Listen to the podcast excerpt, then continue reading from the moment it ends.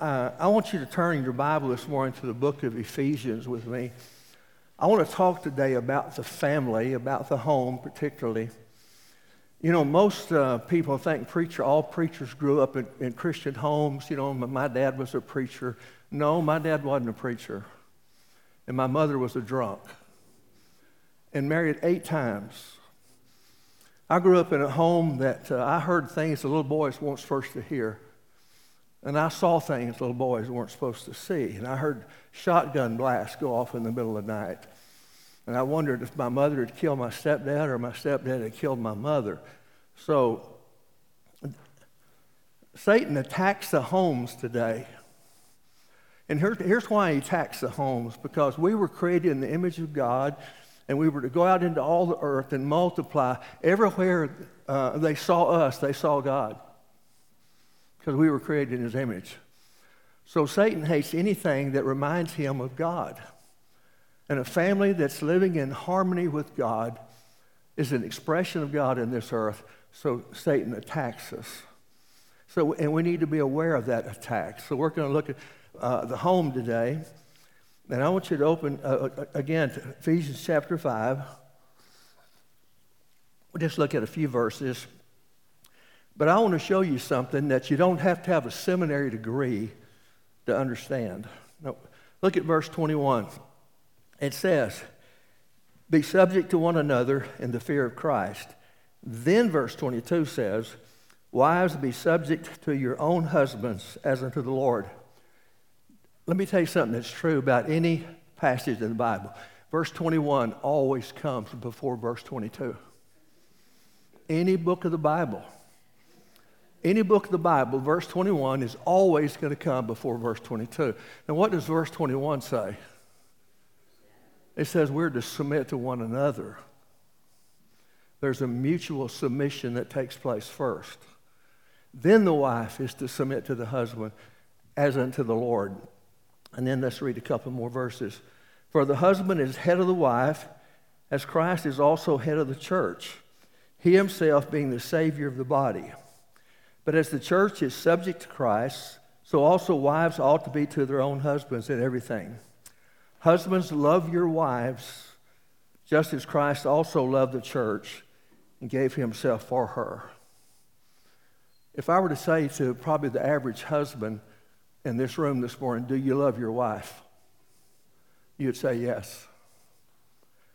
Do you love her as Christ loved the church? That's the qualification. Do you love your wife selflessly and sacrificially? Do you put your wife's needs before your needs? I've been in the ministry for over fifty years, and in those fifty years, I've never met one woman, not one woman, that minds submitting to the leadership of her husband if he loved her the way Christ loved the church. That is our responsibility. Now let's turn over to the sixth chapter and read a few verses there. "Children, obey your parents in the Lord, for this is right. Honor your father and mother, which is the first commandment with promise, so that it may be well with you and that you may be, live long upon the earth. Fathers, do not provoke your children to anger, but bring them up in the discipline and instruction of the Lord." I want to base what I say today about the family on two things that I believe in very strongly, and I've based my ministry on these two things for fifty years, and that's this. The basic unit for religious life in America is still the home and not the church. In other words, families don't exist to support the church. The church exists to support families and to strengthen families. But the basic place where the teaching and instruction and, and, and example comes from should be in the family, should be in the home.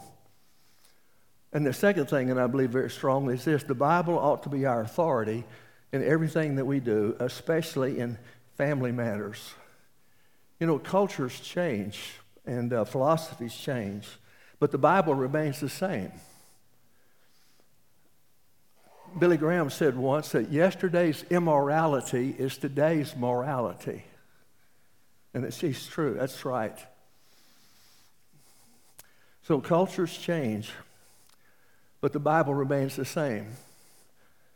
J. Edgar Hoover, who was head of the F B I in America for many, many years, said this one day. He said, "The family is the hub of American life. As the family goes, so goes America."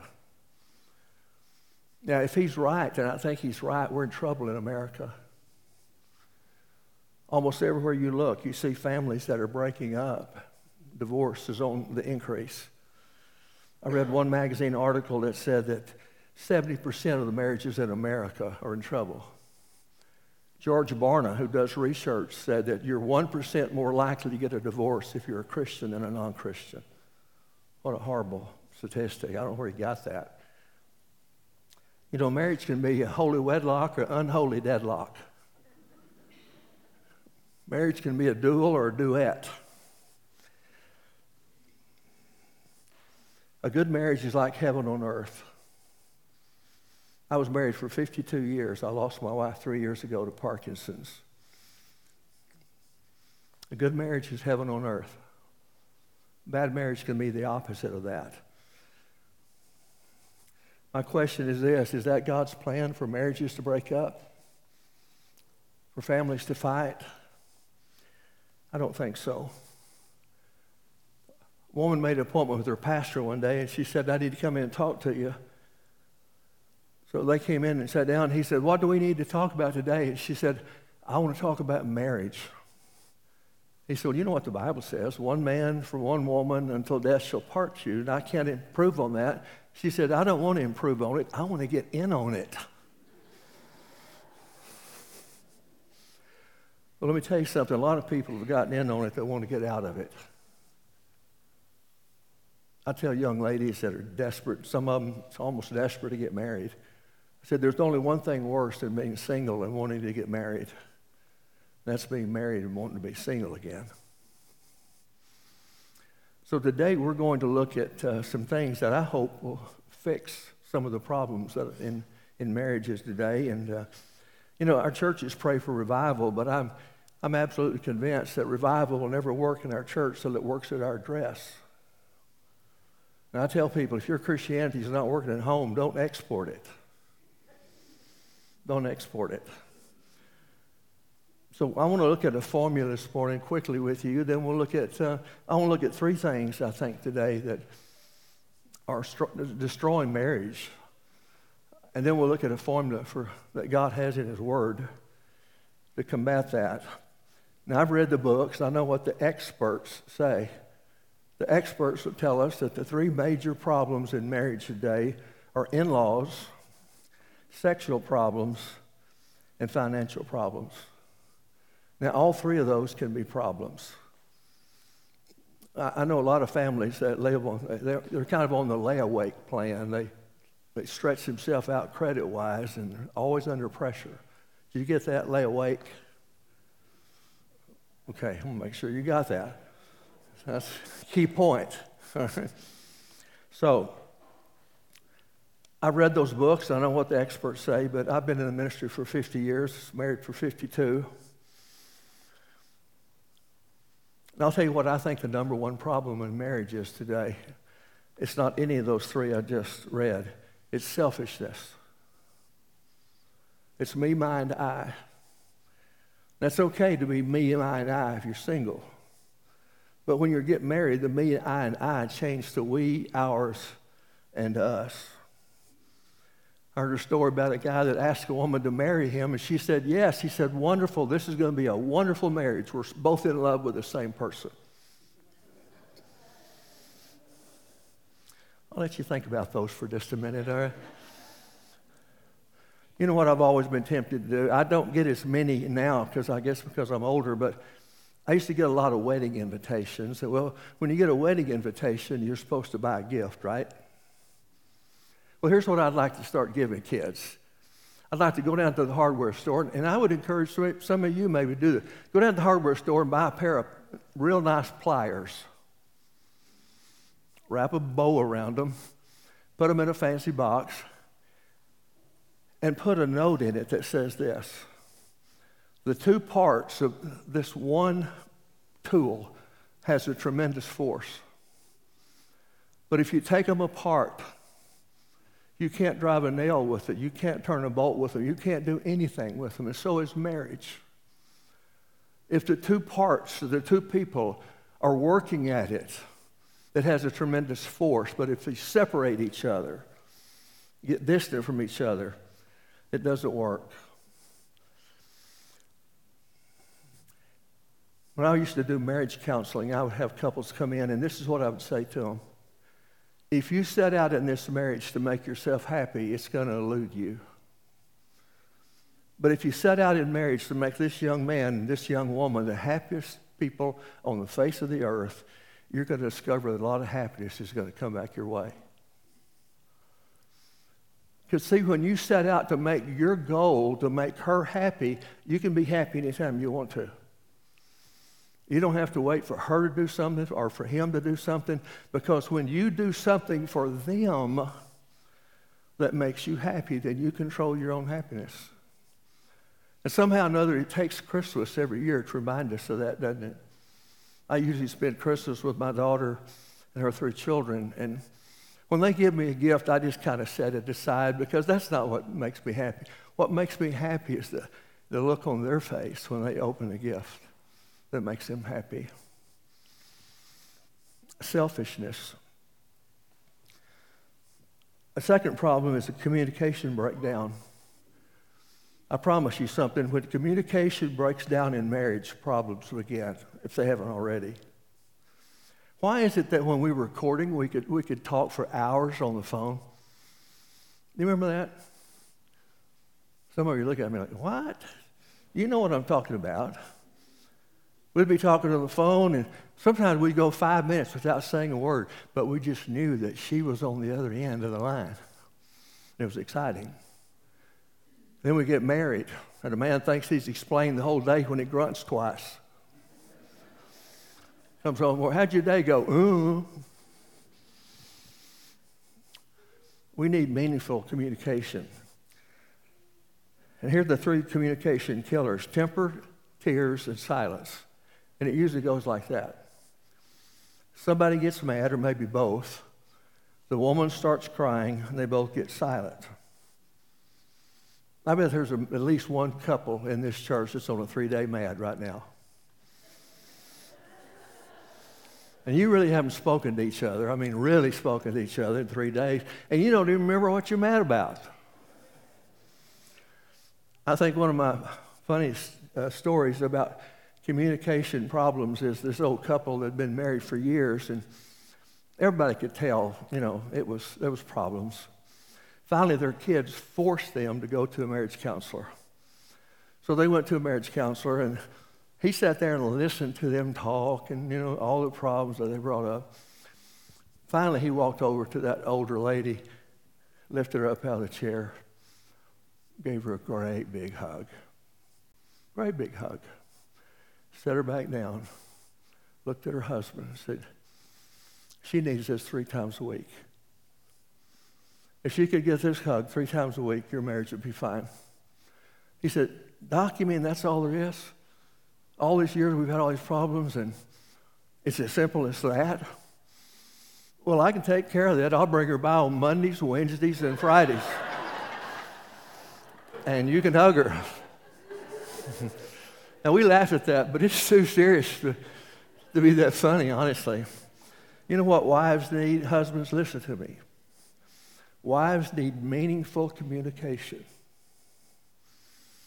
Let me tell you something that uh, I did when I was married, and I have a lady friend now. God has miraculously brought my high school sweetheart back into my life after fifty some odd years.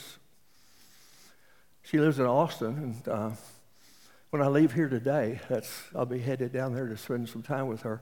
But but this is what I've done. When we watch T V, I always keep the remote in my hand. And when my wife says something, I mute it. And at first she said, why are you muting it? Because what you have to say is more important than anything on that television. I want her to know that I mean that. And after a while, she'll get to the point where she'll say, don't mute it. I just want to know, you know, something real quick. Meaningful communication. Wives need that. Husbands need that, but I think wives need it maybe more than us. The third problem that I've seen in my fifty years of marriage is failure to understand the difference between a man and a woman. Now, ladies, there's a difference. Uh, I know you can't stereotype people. You can't put everybody in a bucket and label a bucket. And, and this is not a put-down. This is the way God made us. I think God made men to look at things more logically. In other words, we apply logic to, to the decisions we make. And, and women apply emotion. They apply emotions. And so that's especially true when it comes to child training. You know, we say, well, they, they, they crossed the line. The, oh, you know, let's give them another chance. And, and, and this is something else I've noticed. Most men marry women hoping they won't change. I hope she stays the same. I hope fifty years from now she looks just like she looks right now. Wake up. Okay, be realistic. But uh, but most women marry men hoping they will change. But here's the, where the problem comes in. They want us to change, but they want us to change to see things the way they see them and not as the man sees them. And listen to me, ladies, that's not going to happen. Let me give you an example. You know how a woman buys, let, let me put it this, you know how a man buys a pair of shoes? We'll walk in a shoe store and we'll say, I'd like to see a pair of black wingtips, size eleven. He brings them out, we put them on, we walk a couple of steps. We say, I want them. We're out of the, we're out of the store in ten minutes. That's not how a woman buys a pair of shoes. My wife would go to the mall, Richland Mall. She'd look at every store that sells shoes. And she'd drive down the temple to that mall. And she'd look at all the shoe stores in that mall. Then she'd come back and buy that very first pair of shoes she saw in that first mall. And if I didn't let her have them, every time we drove by the mall, she'd look back at it like we left one of the children there.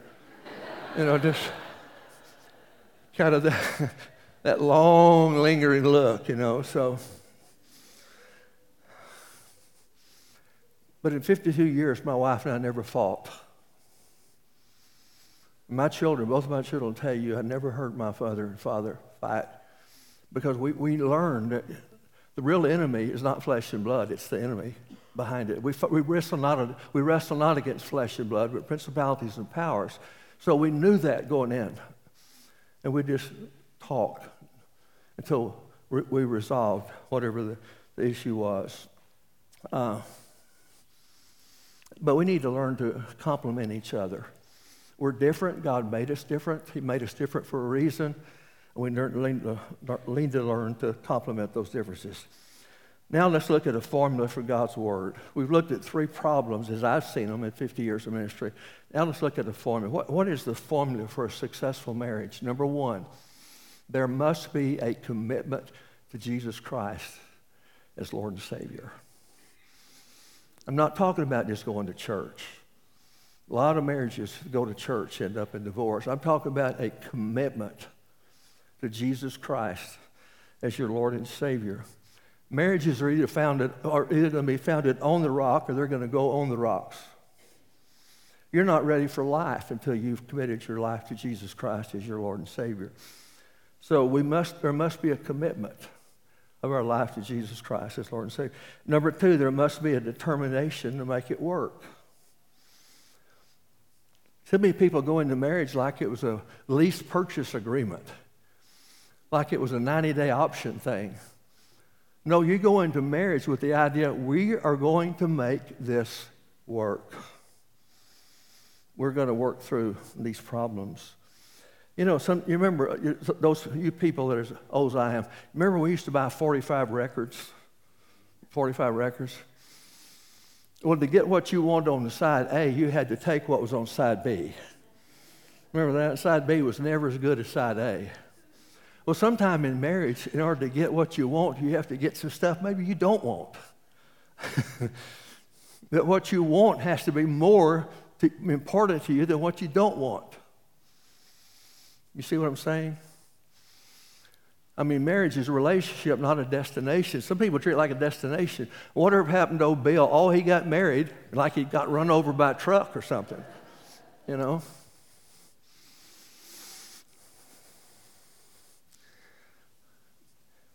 There was a man in the church, an older man, and everybody pretty well respected him. And he was very fit, very fit.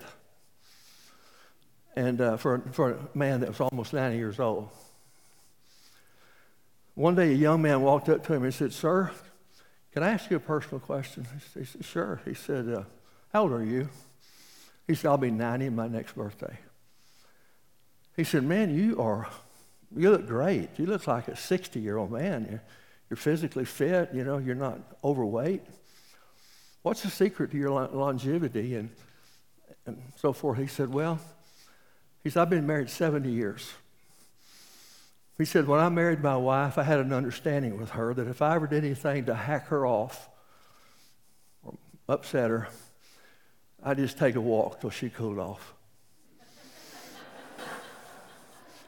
He said, "I guess over the last seventy years, I've lived pretty much an outdoors life." But you know, that's working at it. That's working at it. And again, we just need to keep working at it. I've had young people come up to me and, "We've been married four or five years and we're having problems." I say, "Well, stay married forty or fifty more years, you'll have more problems." But if you're committed to Jesus Christ and you're committed to make it work and you'll work at making it work, you can work through those problems, I promise you.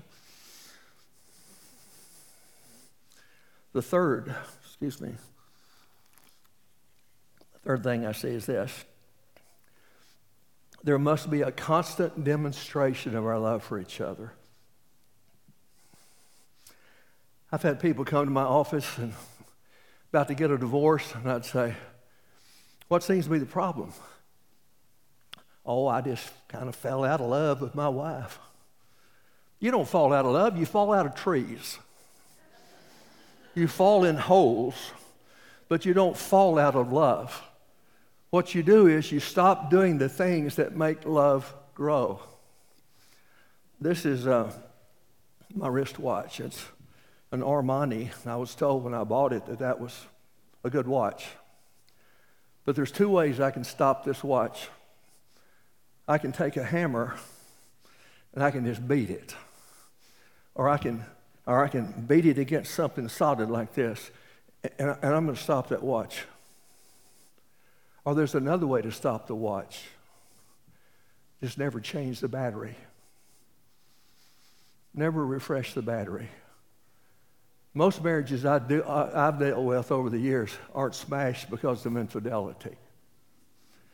They've just run, let the battery run down, that battery of affection, that battery of emotion. And we need to do that.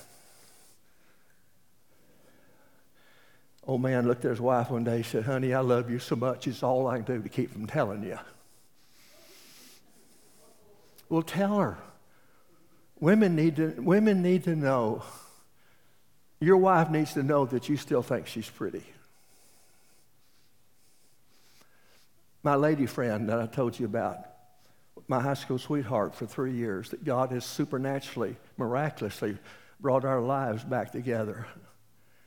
Uh, Now that I'm a widow, and she's been a widower for about seven years, she's probably watching this broadcast right now.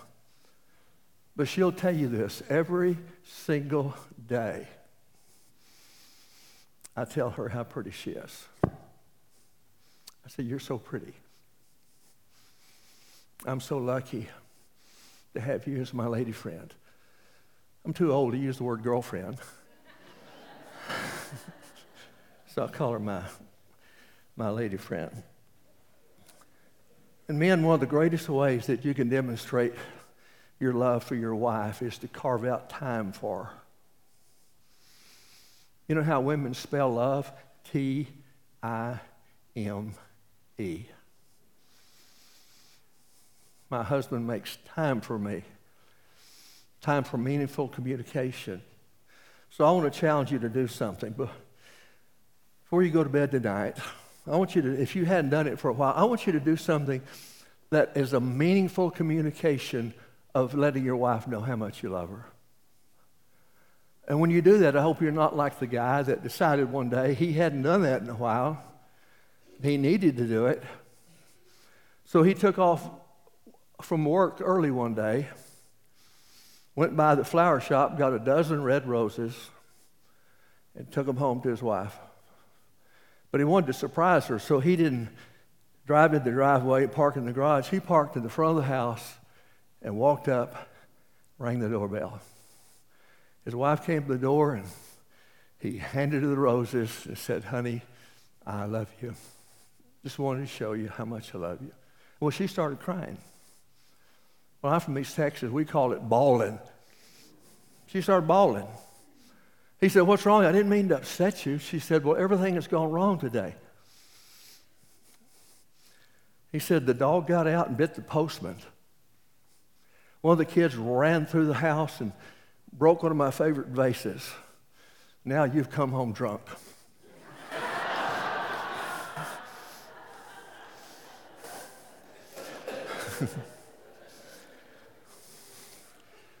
So I want to challenge you to do something, but don't do it in a way that she'll think you're drunk, okay?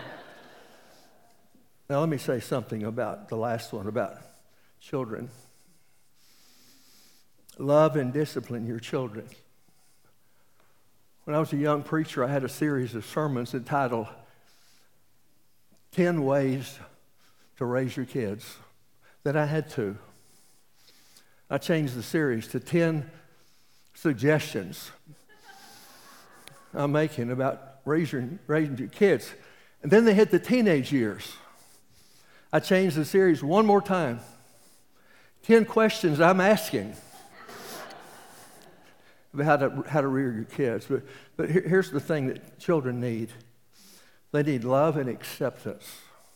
Two things I never had as a child. I can't remember my dad ever telling me he loved me. I can't remember my dad ever taking me hunting or fishing or any of that kind of thing. I remember my mother being drunk a lot. I remember wondering if I were really loved by my by my parents. Let me tell you, man, a good way to find out how to love your kids, read the book of Proverbs. A lot of good suggestions in there. But one of the things you have to do is you have to learn to choose your battles. When my son was a teenager, he got real long hair. That kind of bothered me because, you know, I'm kind of old-fashioned. I'll be eighty my next birthday. And I know there's a wave of unbelief going through the auditorium right now. But that's true. I'll be eighty my next birthday. It kind of reminds me of the story about the boy that came to his dad when they had long hair. He said, "Dad, I'm sixteen now. When do I get a car?" He said, "You'll get a car when you cut your hair and your grades come up." So guess what? His grades came up, but he didn't cut his hair. So he went back to his dad and gave him a report card and said, "Dad, look here, my grades have come up." "Good, son. When are you going to cut your hair?" He said, "Dad, Jesus had long hair." He said, "Yes, he did, and he walked everywhere he went."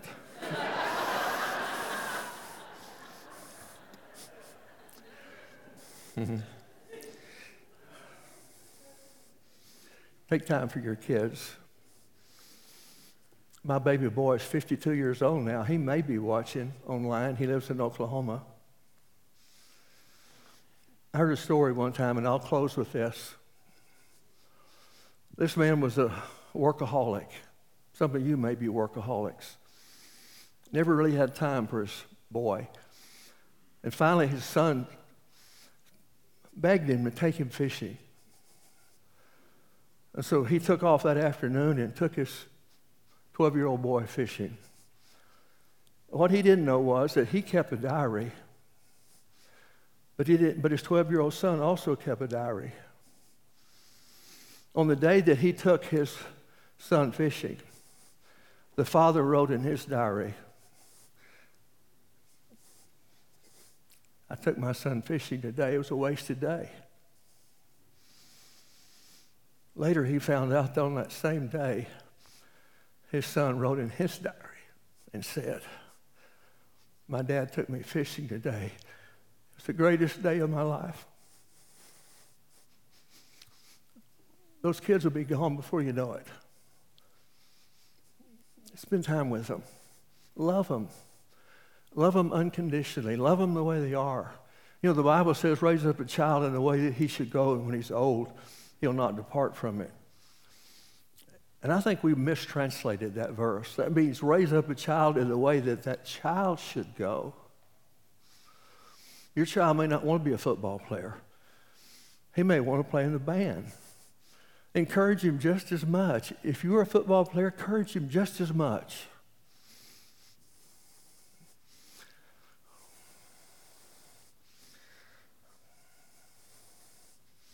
Let me ask you a question, and I, I am going to close with this. Is your marriage all it could be? Honestly, is it all it could be?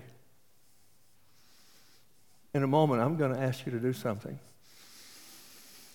If you'd say this morning, Barry, my marriage is not all that it could be. I, I know it could be better. But I want to make a fresh commitment today to make it better. And if you would do that, I'm going to get you, I'm going to ask you to do something in a moment. I'm going to ask you to get up out of your chair. And I'm going to ask you to come and stand here at the front. And if you get out of your chair and you come and stand here at the front, you're not saying my marriage is in trouble. You're not saying that at all. What you're saying is, I believe it could be better. And I'm going to make a new, fresh commitment this morning to do all I can to make it better. We understand each other? Let's stand together. I'm going to ask the musicians to come and, and begin to play and do that. If you're here today and you want to say, Barry, I, I, I just want to make a commitment to make it better. I want to make it better, and I can make it better. Would you come and just stand here at the front? Because I want to pray over you. I want to pray over you. Okay? Would you come and just stand right here, this gentleman right here? Anybody want to join him? Again, you're not saying your marriage is on the rocks. You're simply saying, I believe it could be better. And I want to make a fresh commitment this morning to make it all that God can make it. Okay? We're going to wait just a minute.